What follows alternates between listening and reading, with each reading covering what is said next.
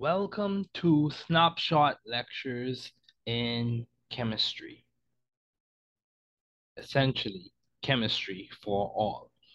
In this visual series, we will discuss chemistry content through the use of animations. Let's begin. The questions we seek to answer are, what is the rationale? Why should we care? And what is the story behind it all.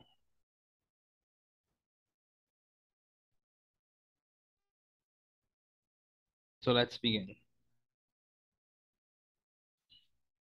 Today we will be discussing reaction kinetics.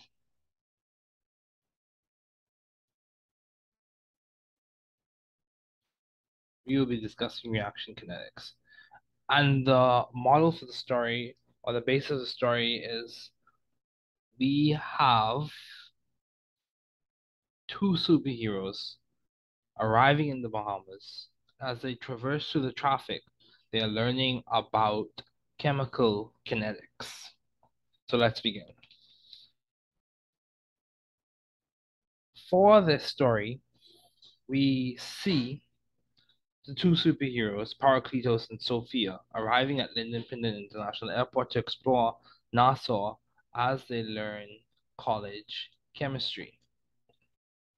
They travel through Nassau traffic with a tour guide named Maria. And what they come to understand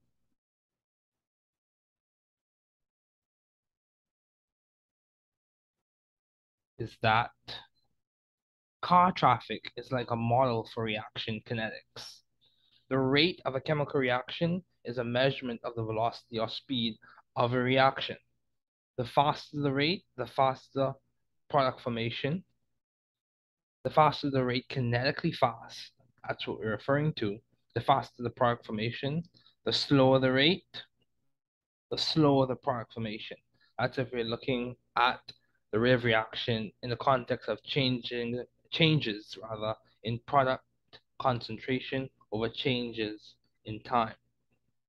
So the formula for rate is typically described as the change in product concentration over the change in time or the change in reactant concentration over the change in time.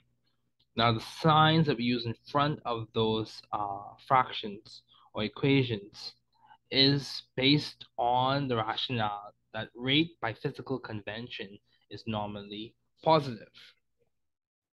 Now, what are the consequences of a reaction rate being in terms of the reactant. So some of the consequences for a reaction rate is that there will be a negative sign in front of it. The reaction concentration is decreasing, and that coincides with the idea of there being a negative sign there. Now, this level, by physical convention, is typically denoted as positive. The rate is typically denoted as positive. So key ideas to keep in mind. Um, the reaction rate is determined by dividing the change in a molecule's concentration, which is in moles, or which is molar, by the time. And we can define rate as molar per second.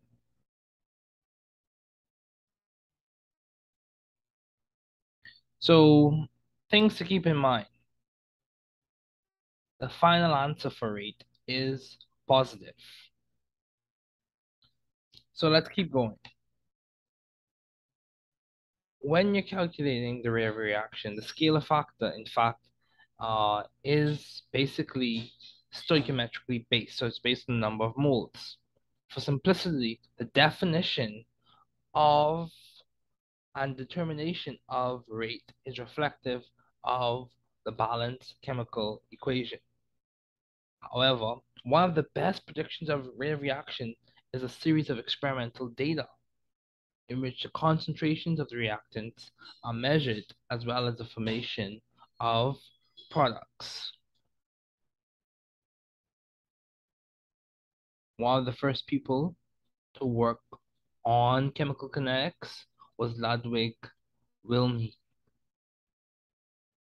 so let's keep going. Car traffic is similar to kinetics since it is directionally dependent and has limiting factors similar to chemical reactions. So for a set temperature and pressure in an open system with a constant supply of reagents, basically saying when you have constant conditions, the rate of reaction typically remains constant.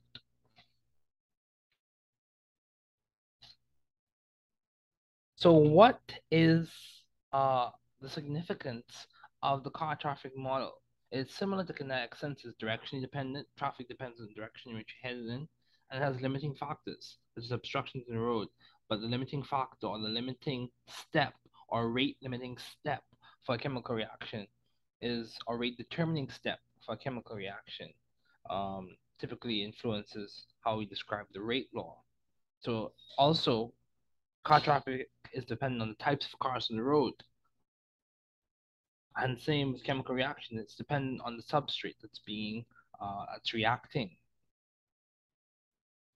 So as we can see here in this panel, the main idea is that rates of reactions based on experimental data is a probabilistic predictor. Um, in chemical reactions, we determine rates by using concentration values over time for reactants or products. Now, what's so interesting about this is that we can get a snapshot picture of the reaction rate, and it's known as the instantaneous rate. For a series of products and reactant concentration plotted on the graph, the reaction rate is the rate at one point in time or the slope at an instant. The rate is like the news. It tells us much more information about what has occurred in reaction and cannot strictly or accurately predict the future just off of the balanced chemical equation. Um, in other words, it helps us well to have a series of experimental data when we're trying to understand reaction rates for chemical reactions. Given the reaction rate um, is affected by variables such as light, heat, pressure, and concentration, um, it's important to measure those and see how they change in the reaction. And by measuring those, we can get an understanding of how the rate changes and even the rate itself. Um, so light, as you know, in many reactions, some reactions are catalyzed by light. Uh, heat plays a role in increasing temperature reactions, and that has implications for reaction rate as well. Pressure, the more pressure you put on a reaction vessel, has a capacity to affect reaction rate and concentration as we see based off the definition of rate, the concentration of a reagent influences reaction rate. Now it depends on whether the reaction or the rate law is for zero order, first order, second order, or other orders. Um, but at this time, just know the concentration influences the reaction rate.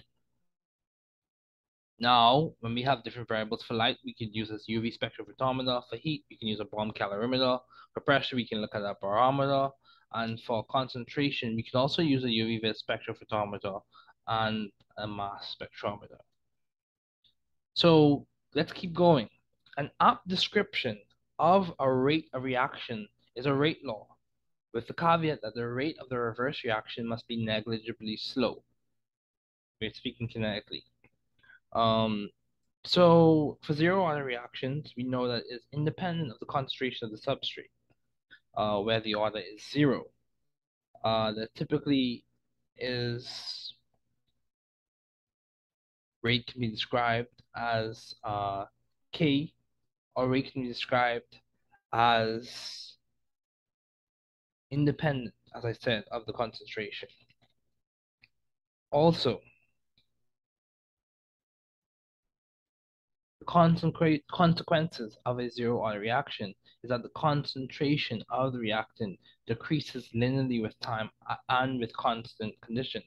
With any concentration of substrate, the rate is constant. The rate is constant, simply put. So it's important to recognize when you have a zero-order reaction. Now let's talk about first-order reactions the rate of the reaction is directly proportional to the concentration of A, which is typically a linear relationship. of course, for all of these rate laws and orders, there are integrated rate laws, which are linear representations and linear descriptions, which incorporate a relationship between concentration and time. So the consequences, let's look at um, the consequences for a first order reaction. It is that the rate is directly proportional to concentration. It's a linear relationship typically. So let's talk about second order reactions. For a second order reaction, the rate of the reaction is proportional to the square of the concentration of the substrate.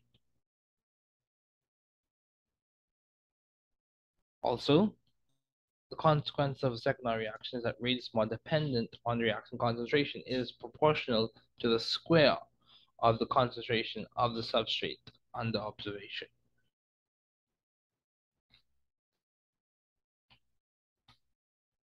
Let's keep going. One of the ways to determine the rate of reaction is through the use of the method of initial rates. And what that really entails is when you're given a series of experimental data, you look at, you basically use the two first thing you do, you take the given data, you look at how the concentration is changing in relation to how the rate is changing, you come up with a set of, with an understanding from that, and then you use the equation where rate is equal to the change in concentration of the reagent over the change in time. And we're using the equation, using the experimental data, and seeing how it changes initially, you determine you start to determine the order of the reaction, and from that you can denote the rate law. Um, typically, when we determining rate law, we look at the slow step or the rate determining step, because that influences how fast the reaction is able to go to completion or to product formation. So when when studying these things, it's important to understand the rules of exponents and logarithms.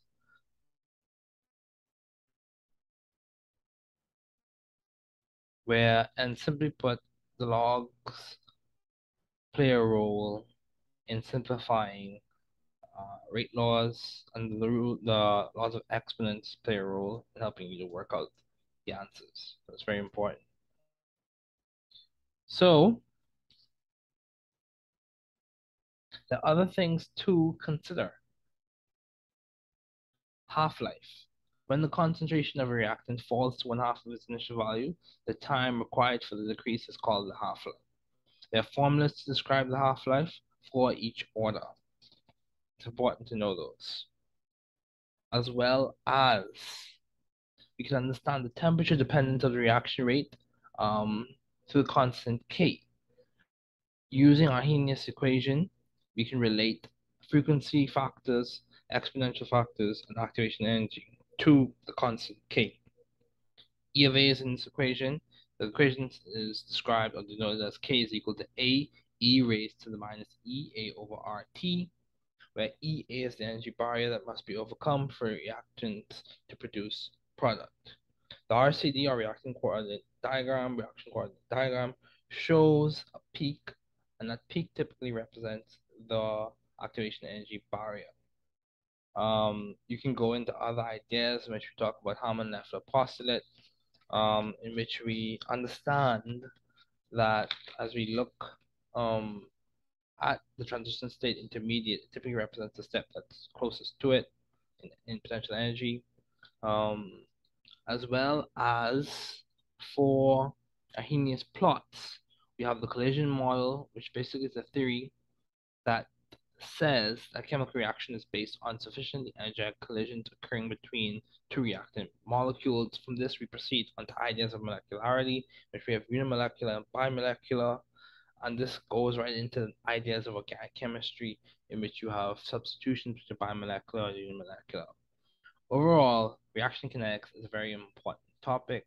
Differential equations can be used to study this idea. However, for general chemistry levels and for high school chemistry levels, it's uh, easily understood through the doing, through the experimentation, through the watching a, a reagent transition in terms of change of color, whether it's a qualitative experiment in which you look at the change in color, or quantitative experiment in which you measure the amount of product formation over time. Um, those help, those play a large role in helping to understand this concept. Once again, this is a snapshot lecture of chemistry concepts.